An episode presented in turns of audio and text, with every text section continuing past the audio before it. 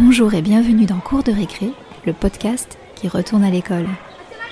Je m'appelle Anne et chaque mois, je vous propose d'aller passer le temps d'une grande récré avec des enseignants, ceux qui rêvent de le devenir, ceux qui l'ont été, des enfants, des membres du personnel encadrant, mais surtout avec les anciens élèves que nous sommes tous, finalement. Dans les cartables, nous découvrirons les histoires de chacun, des souvenirs de scolarité heureuse ou pas, des regrets peut-être, mais aussi des aspirations et des rêves d'école idéale. Oui, ici on fait le chemin à l'envers et on réfléchit à l'avenir parce que l'école, c'est un peu tout ça.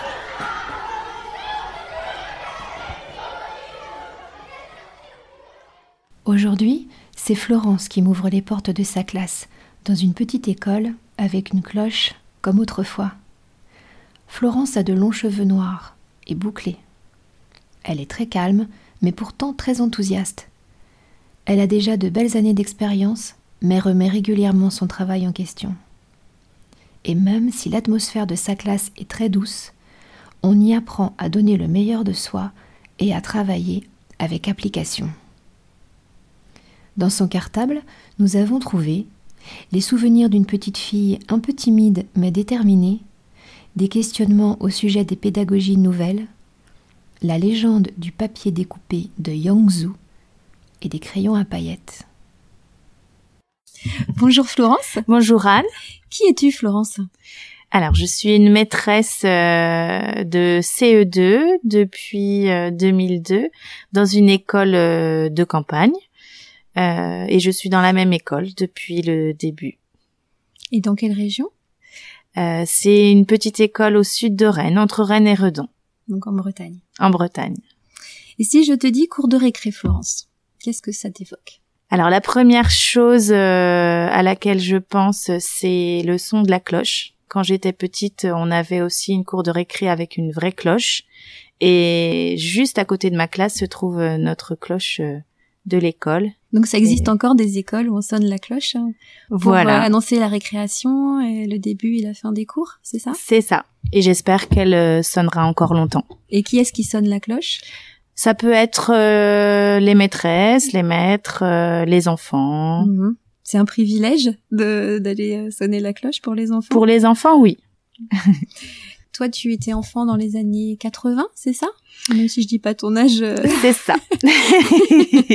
Et on jouait à quoi alors sur les cours de récré dans les années 80 Est-ce que tu te souviens s'il y avait des modes euh, Alors parfois on jouait avec les petites copines euh, à l'élastique, à la corde à sauter, mhm. beaucoup à l'élastique. Et puis aussi on jouait à s'inventer des histoires euh, mais en s'inspirant des dessins animés qu'on voyait à la télé ou même des des séries euh, qu'on voyait à la télé. Et j'ai un souvenir particulier de du dessin animé Jeanne et Serge avec euh, les copines. On voulait tout être Jeanne, voilà, on voulait tout être forte au volet et et voilà. as fait du volet du coup? Pas du tout. Pas du tout. Mais alors comme tu es, euh, es enseignante, j'imagine que tu surveilles aussi parfois la cour de récréation? Oui. Est-ce que tu observes les mêmes jeux chez les enfants d'aujourd'hui? Est-ce que ça a beaucoup changé euh, Il y a au départ, les enfants euh, jouaient beaucoup à à s'échanger les des cartes, mais euh, comme euh, ça générait peut-être des, des jalousies, voilà, c'est hmm. ça, les grands qui abusaient un petit peu de la naïveté des plus petits, euh, voilà, donc on a dû interdire en fait les, les images d'idoles, c'était les images mhm. d'idoles, les, les, Pokémon, hmm. tout ça, voilà. Euh, mais euh, les, les, jeux qui restent toujours présents dans la cour, il y a la marelle, il y a la corde à sauter, le foot bien sûr, mhm. le basket, le ping-pong, euh, et puis euh, comme je disais tout à l'heure, des jeux un peu de d'imagination, voilà, où les enfants jouent un rôle en fait, voilà. Oui. Est-ce que tu te souviens de quelle petite fille et de quel élève plus précisément tu étais, toi, quand tu avais l'âge de tes élèves? Donc tu m'as dit que tu avais des CE2. Oui. Ça veut dire que ce sont des enfants qui ont 8, ans. 8 ans. Donc à 8 ans, comment, mm. qui était Florence? Alors, à 8 ans, donc euh, en CE2. Alors, ma maîtresse, c'était une amie de mes parents. Ça aide. Ça aide, mais en même temps, c'est plus euh, compliqué. Voilà, on a envie aussi de faire plaisir. Mhm. Euh, donc, j'étais, j'aimais bien aller à l'école. Moi, j'ai mhm. toujours aimé, j'ai toujours aimé écrire, m'appliquer, mhm. bien présenter mon travail. Euh, avoir de oui je pense. Et puis j'aimais bien ça. J'aimais bien faire plaisir euh, à la maîtresse. J'aimais bien faire plaisir aussi à mes parents mais j'aimais bien euh, te faire plaisir à toi voilà j'aimais bien aller à l'école découvrir de nouvelles choses euh, et qu'est-ce que tu aimais dans ta journée d'école? Est-ce que tu te souviens s'il y avait des choses qui vraiment des activités qui t'étaient chères? Alors oui, euh, en CM1, je me souviens, on avait euh, inventé une histoire euh, on était par petits groupes déjà. Et j'en ai parlé euh, il n'y a pas très longtemps avec une de mes copines euh, avec qui on avait fait cette histoire. On s'était inspiré d'ailleurs des personnages encore de mmh. Jeanne et Serge. Mmh. Donc on avait construit un récit avec situation initiale, mmh. les péripéties, etc., résolution du problème, tout ça. Et on avait aussi illustré l'histoire. Et je l'ai toujours le, mm. le, petit livre qu'on avait créé. Alors les filles on avait on s'était inspiré justement de Jeanne et Serge. Et les garçons s'étaient inspirés de Olivier et Tom. Et on avait adoré faire ça. On avait euh, écrit après. Et moi je me souviens que j'avais écrit un ou deux chapitres qu'on avait après photocopiés pour tous les élèves et des illustrations aussi. Et je te les montrerai si tu veux. je veux bien. Et, et c'est vrai que ça j'aimais beaucoup faire ça. Écrire inventer des histoires illustrer faire des dessins, utiliser la peinture, euh, voilà.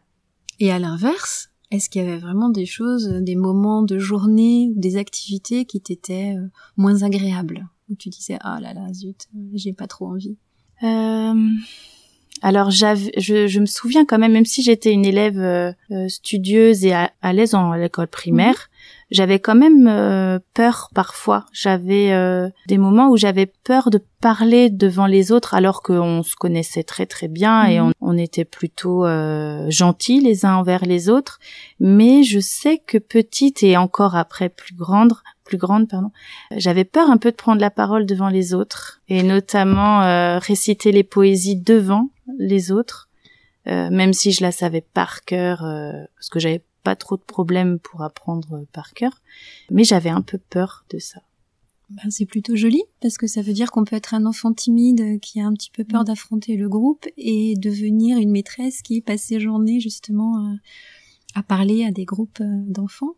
Oui, c'est vrai que parfois, mais même encore, hein, parfois j'ai peur de prendre la parole devant un groupe mhm. quand je ne maîtrise pas trop euh, le propos ou quand mhm. je ne connais pas bien les gens. Mais dans la classe, non, jamais. Dans la classe, euh, je mhm. suis à l'aise avec les petits enfants. Et d'ailleurs, l'anecdote que je viens de te dire, je je l'ai confiée, voilà, euh, je l'ai je l'ai je l'ai dite à certaines de mes élèves qui avaient peur de venir mhm. réciter la poésie euh, devant les, les camarades. Voilà. Mais alors, quand tu étais petite, si tu avais quand même cette forme de timidité, est-ce que tu imaginais qu'un jour tu serais maîtresse? Est-ce que ça faisait partie des, des métiers dont tu rêvais pour ton avenir? Euh, alors oui, parce que euh, j'avais peur parfois, mais c'était pas la majorité du temps. Mhm. J'étais quand même à l'aise dans la classe, et puis euh, euh, moi, mon papa est enseignant, était enseignant, et, et j'avais plutôt une image très très positive de l'enseignement. oui, car plusieurs personnes de ma famille étaient enseignants, et pour moi, c'était un métier plutôt. Tu en avais une image très positive? Oui, oui. Et c'était un métier répandu dans ma famille. Donc, ça te paraissait naturel finalement de peut-être un jour devenir enseignante à ton tour? C'est ça. Donc, tu dirais que c'était une vocation pour toi? Alors au départ, euh, au collège, euh, j'aimais beaucoup donc écrire, j'aimais beaucoup la langue française. J'aimais mmh. bien euh, étudier l'origine des mots, l'étymologie. j'aimais bien comprendre pourquoi les mots s'écrivaient de telle ou telle façon et euh, j'avais plutôt envie de devenir euh, professeur de français. Mais euh, alors j'aimais beaucoup lire, mais j'avais peur un petit peu de manquer de culture littéraire pour être professeur que de français. Je pense que j'avais une préférence pour la langue française par rapport à la littérature, même si j'ai fait des études de mm. littérature après. Et mais et puis j'avais envie d'apprendre, de, enfin, de faire découvrir plusieurs matières aux enfants. Mm. Euh, et d'être avec des enfants plus jeunes. Oui, c'est ça, c'est ça, avec euh, les enfants de primaire. Parce que là, tu m'as dit que tu étais enseignante en CE2 et que tu l'avais toujours été?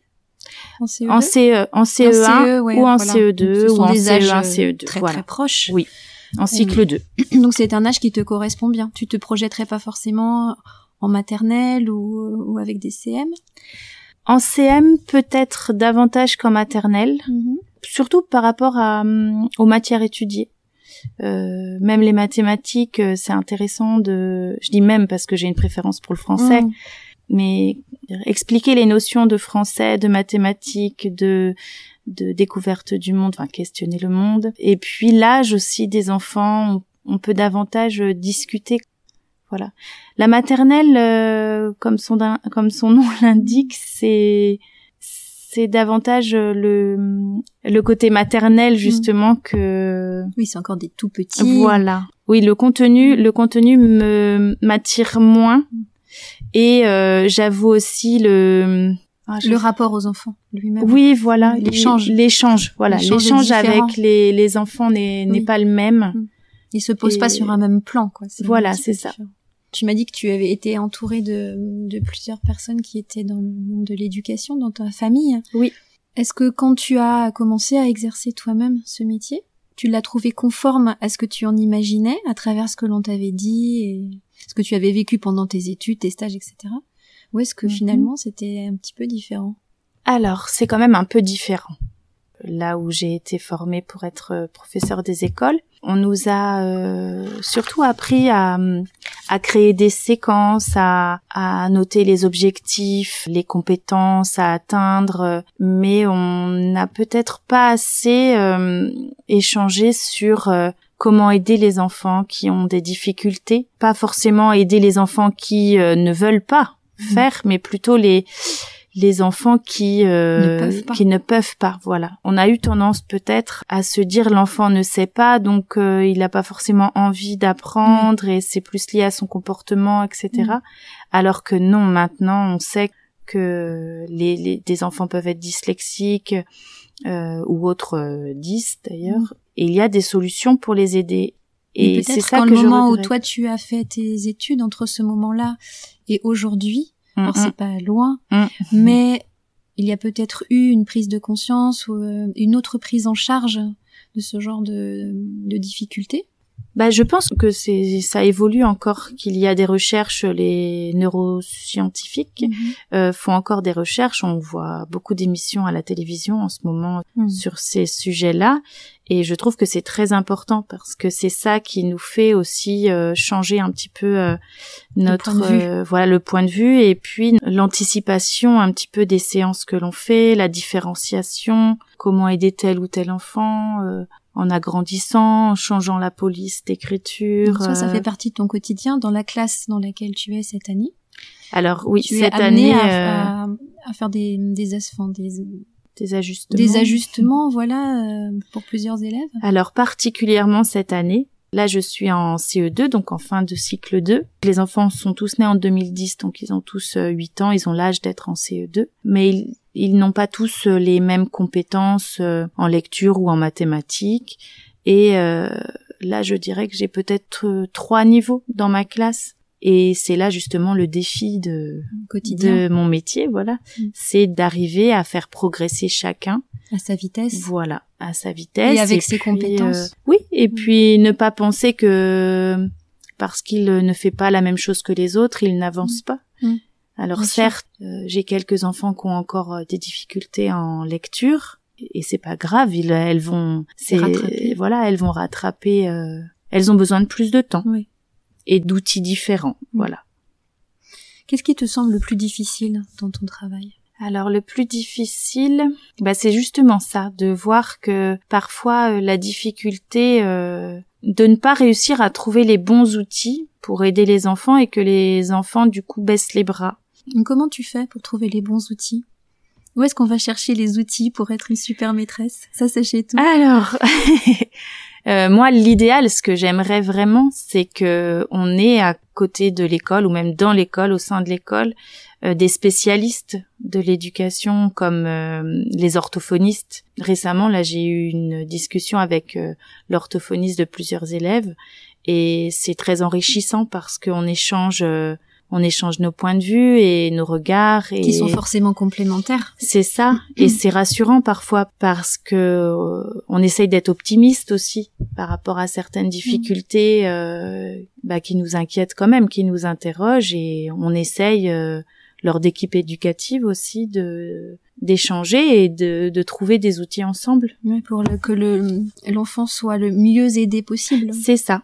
Et mm. moi, vraiment, je pense que ce serait vraiment judicieux d'avoir. Euh, alors, j'ai dit l'orthophoniste, mais ça peut être aussi euh, un psychomotricien, euh, même psychologue scolaire, d'avoir les spécialistes au sein de l'école et mm. que et que même tous les enfants puissent mm. bénéficier de de leur aide, oui, de leur soutien, même de leurs compétences. Voilà, même une fois, même deux fois. Euh, parfois, il y a des enfants qui confondent le P, le B, etc. Mm. Et, et il suffit parfois que de une ou deux séances euh, chez l'orthophoniste. Et mais euh, s'il faut prendre rendez-vous avec une orthophoniste, parfois c'est très compliqué parce mm. que la liste est, voilà, c'est ça. Mm. Et, Mais il y a aussi des enseignants spécialisés, je crois, qui interviennent dans les écoles. Oui. Alors ça, c'est c'est très très bien aussi. Euh, alors parfois, l'enseignant prend les élèves et fait des activités dans une autre pièce. Et en tout petit groupe. Souvent en deux trois. Et avec un objectif précis qu'on a travaillé souvent ensemble à partir des d'évaluations diagnostiques qu'on aurait fait ou des constats qu'on voit euh, en classe. Et, euh, et parfois aussi, je crois davantage maintenant, euh, l'enseignante spécialisée peut intervenir au sein de la classe pendant des ateliers ou pendant des mhm. activités, et ça, ce serait chouette. On n'a pas encore fait ça avec l'enseignante de l'école, mais ce serait bien d'y penser. Oui, je sais que ça se fait dans dans d'autres pays. J'ai vu que il y avait des, des enseignants soutiens en quelque sorte mm. qui, étaient là dans la classe euh, pour en euh, Belgique, justement intervenir. Euh, moi, je l'ai vu en Finlande, mais c'est peut-être vrai aussi en mm. Belgique et ailleurs d'ailleurs.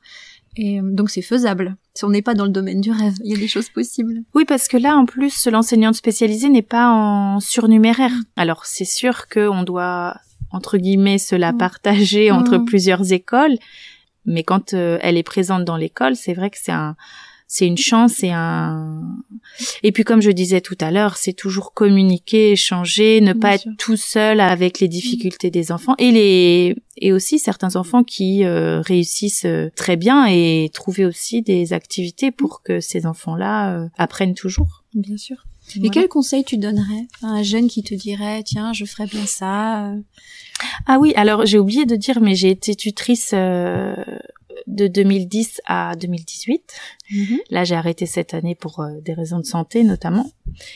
Et en quoi ça consiste d'être tutrice? Alors, être tutrice, au départ, c'était vraiment accompagner les, les, professeurs des écoles qui venaient d'avoir leur concours. Alors, si ma mémoire est bonne, ils étaient dans une classe euh, euh, l'année suivante. Euh, parfois, alors maintenant c'est à mi-temps. Ils sont mi-temps dans une classe et mi-temps euh, au centre de formation pédagogique. Et c'était vraiment les accompagner pour faire leurs séances, pour les aider parfois quand l'autorité, voilà, voilà, c'est ça, avoir confiance, trouver leur marque, c'est ça. Parce qu'au départ, quand on commence, on est jeune et par mm. rapport aux parents, on fait jeune, donc les parents ont parfois du mal à nous faire confiance. Mm-hmm et les aider, enfin aider les professeurs des écoles stagiaires à avoir eux-mêmes confiance en eux, euh, ça permet aussi euh, aux parents d'avoir confiance aussi. et donc tu n'es plus tutrice? Euh, non, j'ai choisi d'arrêter. Donc, euh, j'ai dit tout de suite à cause de problèmes de santé, mais également euh, par volonté, parce que je trouve que la fonction de tutrice a changé depuis quelques années.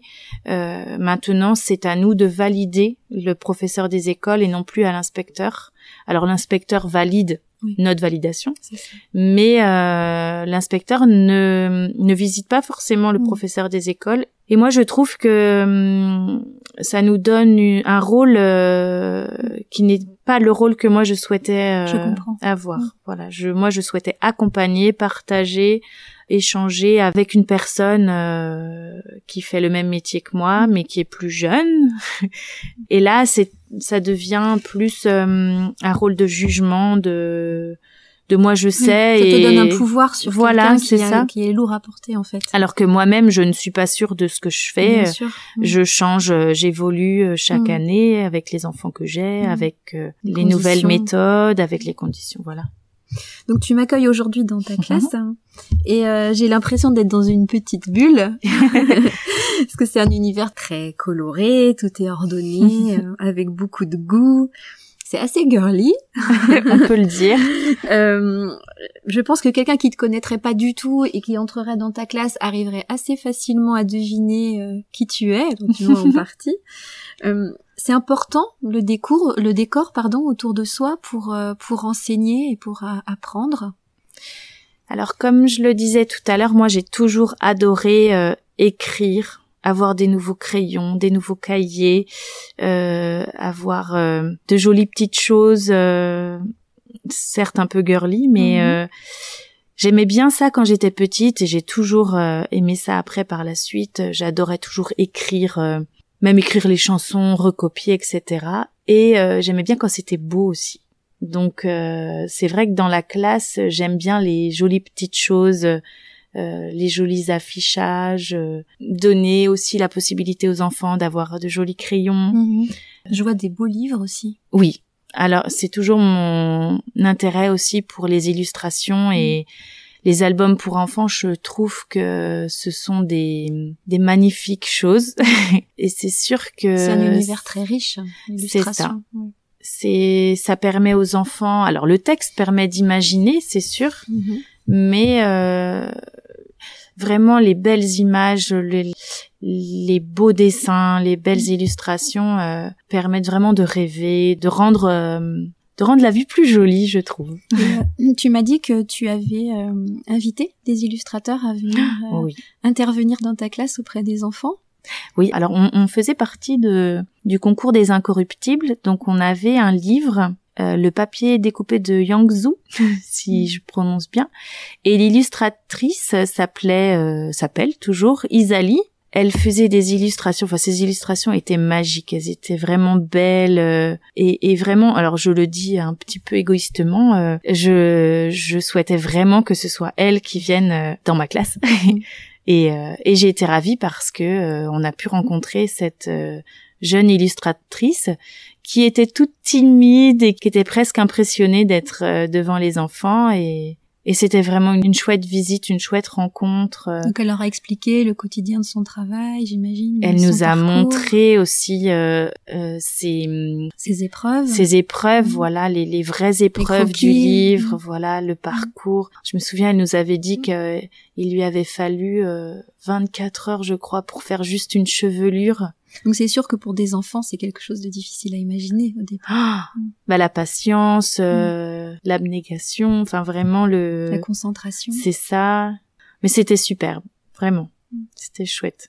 Donc quand je suis arrivée dans ta classe, il y avait de la musique. Est-ce que parfois vous travaillez un petit peu en musique? Alors c'est vrai que pour bien apprendre, pour être bien à l'école, c'est important d'être dans une bonne atmosphère, euh, un climat de classe euh, agréable. Alors peut-être que c'est moi qui suis comme ça, mais euh, je n'aime pas trop quand il y a trop de bruit dans une classe. Même si on fait des ateliers, on peut faire du bruit, mais du bruit de travail, on va dire.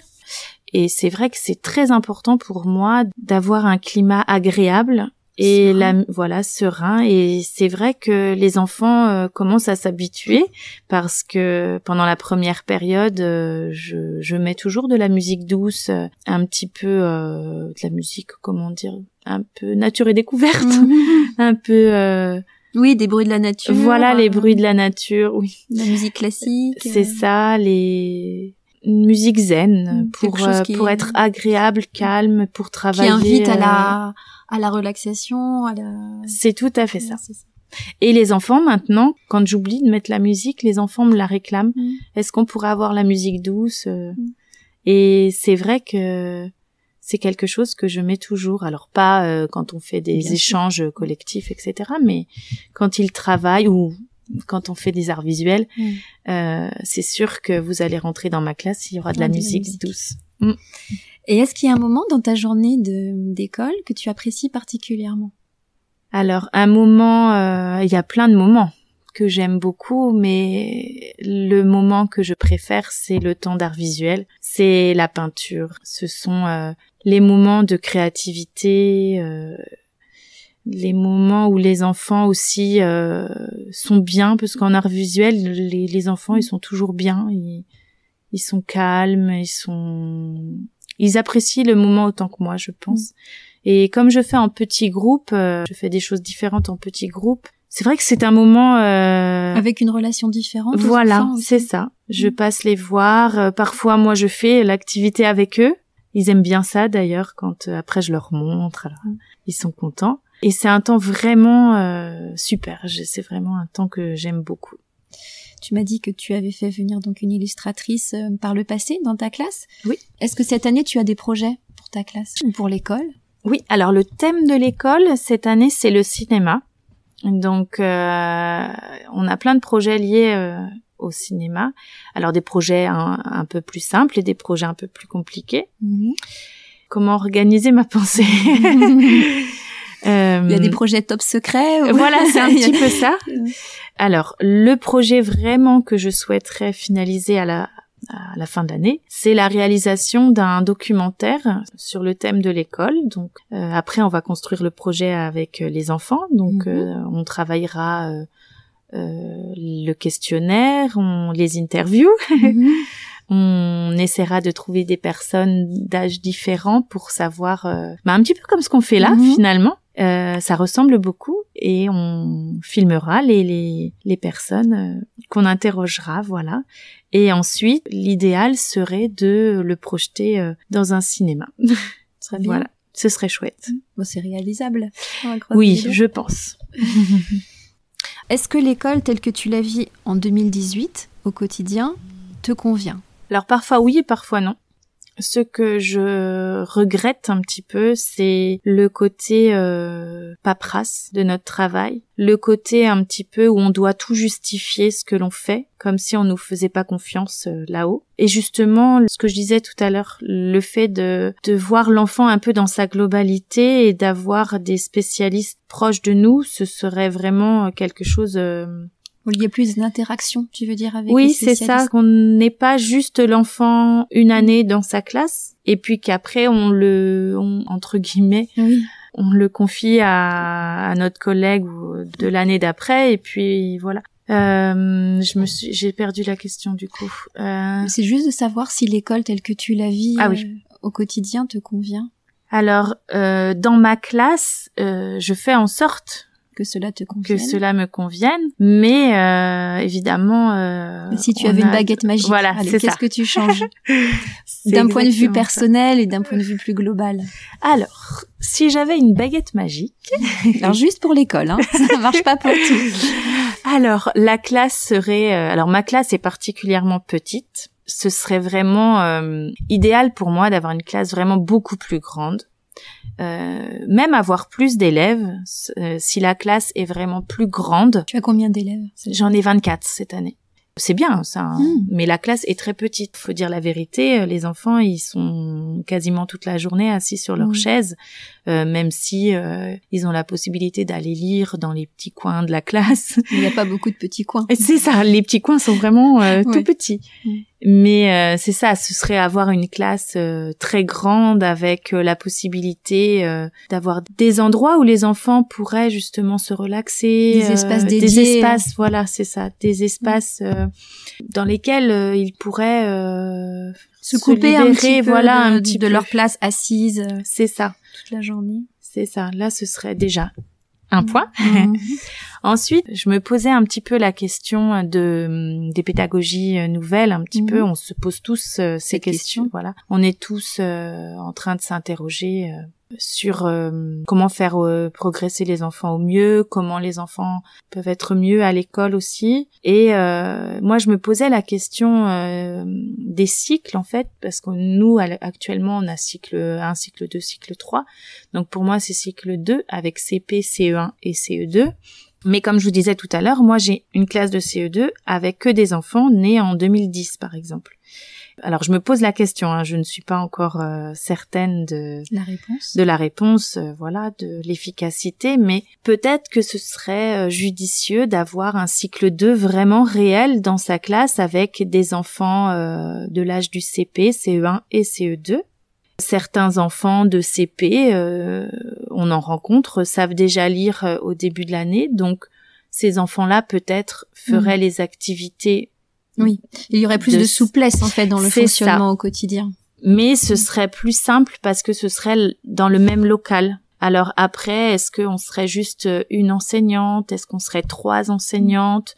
Une enseignante plutôt avec les enfants qui qui aurait euh, plutôt un niveau entre guillemets CE1 plutôt un niveau mm. CE2 et en fait faire des petits groupes à l'intérieur de ce grand groupe classe voilà. qui serait pas forcément lié à la à l'âge à l'année de naissance voilà mais plus à euh, la compétence à un moment M de chacun et à sa capacité à bah, je trouve que ça correspondrait davantage à cette idée de cycle. Mhm. euh, il n'y aurait plus cette idée de CP, de CE1 et de CE2, mais vraiment la classe de cycle 2, où mhm. euh, peut-être euh, bien certains enfants, comme je disais, de CP qui savent bien lire, iraient avec ceux qui mhm. ont ces compétences-là, mais peu importe l'âge. Et par contre, en mathématiques, euh, peut-être la notion de dizaine, d'unité, ne serait pas acquise. C'est ça plutôt ouais, enfin des activités liées à ce qu'ils savent faire et voilà. Et est-ce qu'il y a un, un, rituel ou une activité euh, que tu aies instauré dans ta classe mm-hmm. que tu aimes particulièrement et que tu aurais que tu aurais envie de partager? Alors oui, cette année, alors c'est pas vraiment quelque chose de, de pédagogique, on va dire, c'est plus euh, par rapport au climat et euh, par rapport à, à la relation des enfants entre eux. Et alors l'an passé, euh, j'avais une classe euh, dans laquelle les enfants se chamaillaient beaucoup. Et on passait énormément de temps à régler des soucis euh, autres, voilà, des conflits et c'était compliqué. Et cette année, alors cette année, je trouve que déjà en début d'année, ils se soutiennent, ils s'entendent bien, mais pour accentuer ça, justement pour instaurer un peu un climat de bienveillance entre eux, euh, j'ai mis en place euh, une petite carte qu'ils doivent écrire chaque semaine à un enfant. Donc ils tirent au sort euh, le lundi, ils tirent au sort l'étiquette prénom d'un enfant, même même si c'est pas leur camarade. Hein. Et pendant la semaine, ils doivent écrire une petite carte, une gentille petite carte. On l'a appelée les mots doux. Mhm. Les doux messages, exactement. Et sur cette carte, ils doivent écrire euh, des choses gentilles sur cette personne. Parfois, euh, ils la félicitent pour euh, les efforts qu'elle a accomplis. Voilà, c'est ça. Et parfois, ils disent des choses assez surprenantes. Et, et on a fait un petit bilan avant de partir en vacances. Et ils m'ont dit que c'était leur activité préférée.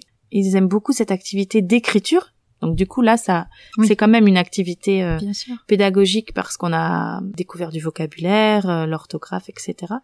Et c'est aussi une euh, activité d'art visuel puisque ils s'amusent à dessiner, à utiliser des crayons pailletés. Voilà, ils adorent, ils adorent ces petits moments-là. Alors pour l'instant, on l'a faite dans la classe cette carte, mais à l'avenir, ils pourront la commencer à la maison, etc. Donc voilà, c'est un petit rituel euh, que j'ai mis en place cette année et que j'aime beaucoup. Et qui a du succès.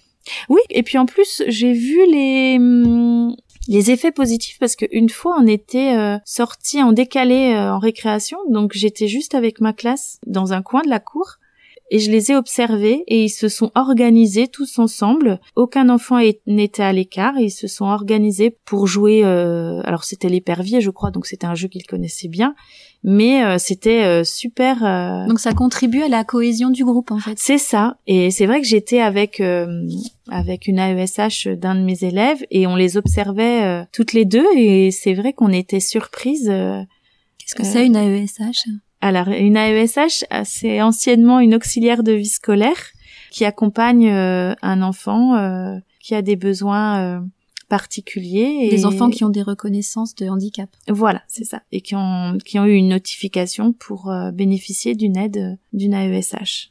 Très bien. Et c'est très précieux dans une classe. J'imagine. euh, alors, je te sens très très investie dans ton travail et t'en parles avec beaucoup de, de bonheur. Mais est-ce que tu pourrais te projeter dans une autre activité professionnelle? Alors, je m'étais déjà posé cette question-là euh, avant d'être maîtresse. C'est vrai que moi j'adore, comme je disais, les toutes les petites bidouilleries, les choses jolies, les paillettes, euh, les couleurs, et j'adore fabriquer des cartes, euh, fabriquer des petites choses. Donc un magasin, euh, une petite boutique avec plein de choses jolies comme ça. Ça j'adorerais faire avec un petit atelier à côté, voilà. Bon, ça ce serait chouette. Pourquoi pas un jour peut-être? Peut-être. Ou illustratrice d'un livre, ah. peut-être. si je trouve... Euh, je crois que j'ai une amie qui qui écrit des livres et peut-être qu'un jour euh, je pourrais illustrer son livre. ah bah écoute, ce serait des très jolis projets. Euh, Qu'est-ce qu'on trouve dans le cartable d'une maîtresse? Qu'est-ce que tu oublies jamais de mettre dans ton cartable? Alors en dehors de en dehors de mes crayons évidentes, voilà. Ah là là. Est-ce que tu as un petit truc à toi ou euh, ah, j'ai pas que un petit truc. J'ai plein de petits, trucs. trucs. J'ai un thermos de café. j'ai oh mais c'est quelque chose de concret que tu veux Non, pas forcément. Je sais pas s'il y a des choses euh... Tes petits euh, trucs de, de Mary Poppins euh. Ah ben non, mais si j'énumère tout ce que j'ai dans mon cartable, euh, on n'a pas fini. Parce que tu sais, il y a des gens qui voyagent léger, il y a des gens Qui, qui, aiment Alors moi, j'ai j'ai un cartable à roulette, un gros cartable à roulette avec des classeurs bien sûr, avec des trousses avec des trousses et des trousses et des trousses à l'intérieur des trousses. Et plein de crayons et un peu de la magie pour être une maîtresse, voilà. De la magie et, et, des paillettes. euh, si tu pouvais remonter euh, à l'époque où tu étais une petite fille de CE2, qu'est-ce que mhm. tu dirais à la petite Florence? Alors, qu'est-ce que je lui dirais? Alors, je lui dirais de pas avoir peur de prendre la parole devant les autres, de d'avoir confiance un petit peu en en ce qu'on sait faire. Et mhm. puis tant pis si on sait pas tout faire non plus je lui dirais aussi de voir euh, le bon côté des choses, des gens, de mm. voir euh, plutôt les bons moments que les mauvais, euh, alors ça, là, je m'échappe un petit peu de mm. mon côté de maîtresse, mais plus de manière générale. Oui, mais dans la vie, on n'est pas qu'un élève. Bah c'est ça. Et puis moi, je suis entourée de petits élèves qui mm. grandiront, qui seront mm. des adultes après et qui feront le monde de demain aussi. et... quand on vient à l'école, on, on amène toute sa vie avec soi. c'est ça aussi. Les enfants arrivent avec l'histoire de leur famille, avec. Euh, oui, triste ou joyeuse d'ailleurs. Et c'est vrai que euh, euh, du coup je suis perdue. Euh... Je t'ai coupé, excuse-moi. oui, voir plutôt essayer de voir euh, ce qui est joli dans la vie, même si on peut traverser des épreuves. rester positif. Voilà, rester voir positif. le meilleur. Essayer de voir le meilleur et dans les gens aussi. Même si les gens nous agacent parfois, peut-être essayer de voir euh, au-delà des apparences. Voilà, et essayer aussi parfois de faire euh, soit des efforts pour accepter parfois des choses qui nous enquiquinent un peu, relativiser les choses. Voilà. Alors c'est peut-être pas ce que j'aurais dit à une petite fille, je l'aurais peut-être pas dit comme ça, mais tu aurais trouvé les mots. Voilà des mots plus simples mais qui, qui voudraient dire, qui dire ça. Et qu'est-ce que tu voudrais que tes élèves, une fois devenus adultes, disent de toi? Eh bien ça justement, que je leur ai donné confiance, que je leur ai voilà donné confiance et puis euh, aider à accepter parfois les difficultés et que parfois les difficultés euh, peuvent devenir aussi des des forces. des forces voilà. Et puis euh, être heureux qui que je les ai aidés à être heureux dans leur vie qu'ils étaient contents de venir à l'école quand ils étaient avec moi. Et puis peut-être euh, que je leur ai donné le goût des jolis crayons et et des jolis dessins. Voilà. Ça j'en suis sûre. J'ai aucun doute là-dessus. Les garçons aussi j'espère. Oui pourquoi pas. Bah, écoute Florence, je te remercie beaucoup pour ce moment partagé. C'était super agréable. On eh a ben, envie d'être un élève de CE2 dans ta classe. J'aimerais bien remonter le temps et refaire mon CE2. Et, eh ben, je euh, t'accueillerai avec grand plaisir. je te souhaite une belle continuation dans ton année scolaire avec la réussite de ces projets, leur réalisation. Merci. Et pourquoi pas, je reviendrai peut-être te voir euh, pour voir ce qu'a donné ce, ce, projet de documentaire, entre autres. Eh ben, je t'accueillerai encore avec plaisir. Voilà. Voilà. Donc écoute, à bientôt Florence alors. à bientôt. Voilà, c'est la fin de la récré. Je referme la porte de la classe de Florence pour qu'elle reprenne le fil de ses nombreux projets de classe à partager avec ses élèves ainsi que ses recherches de nouvelles formules magiques pour être au plus près de leurs besoins. Quant à moi, je vous attends très bientôt sur une nouvelle cour de récré et je vous rappelle que vous pouvez nous retrouver sur iTunes, YouTube, SoundCloud, mais aussi sur la page Facebook et le compte Instagram dédié. Alors, soyez nombreux à être curieux. À bientôt!